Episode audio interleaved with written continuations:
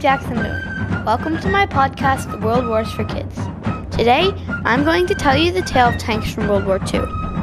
If you joined me last time, welcome back.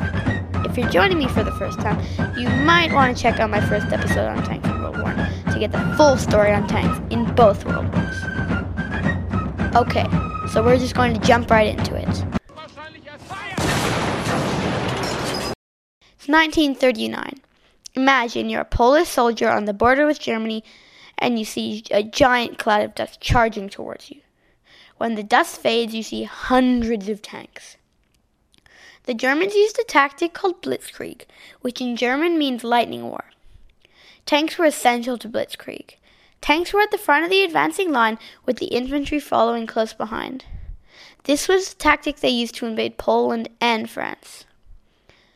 As we talked about in the last episode, the Renault FT 17 was the first turreted tank, and the design was copied multiple times. Remember, a turret is the rotating thing on top of the tank, with the cannon inside. Well, in World War II, every single tank had a turret. So now, let's talk about the different tanks. The main American tank was the M4A1 Sherman. It was the best all round tank of World War II. You may be wondering what makes a good all round tank good.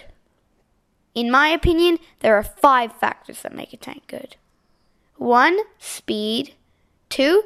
Durability, 3. Communications, meaning the tank's crew's ability to communicate with other units, 4. Protective armor, and 5. Armaments, or how well armed the tank is with cannons and machine guns.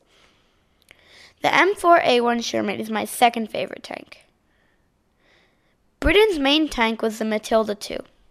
While the Matilda was not very well armed or protected, it had the unique feature of searchlights that could blind the enemy. Italy's main tank was the MSLIP 15 45.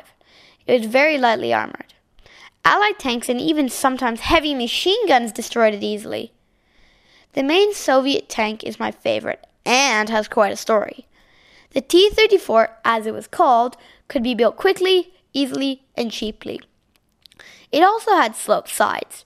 This was important because rather than penetrating or breaking through the armor and exploding inside the tank, shells or bullets would bounce off the sides of the tanks and explode in the air, minimizing casualties. After World War II, during the Cold War, the Soviets gave the North Korean Army T 34s that were used to overwhelm South Korean and American forces in the Korean War.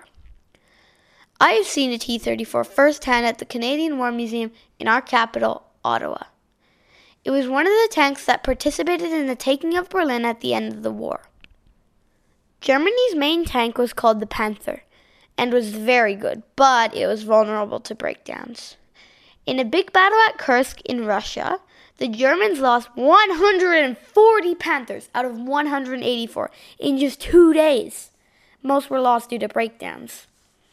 The main Japanese tank was the Type 95, but the Japanese didn't use tanks that much, and it was sort of like Italy's tank armor light, not that important.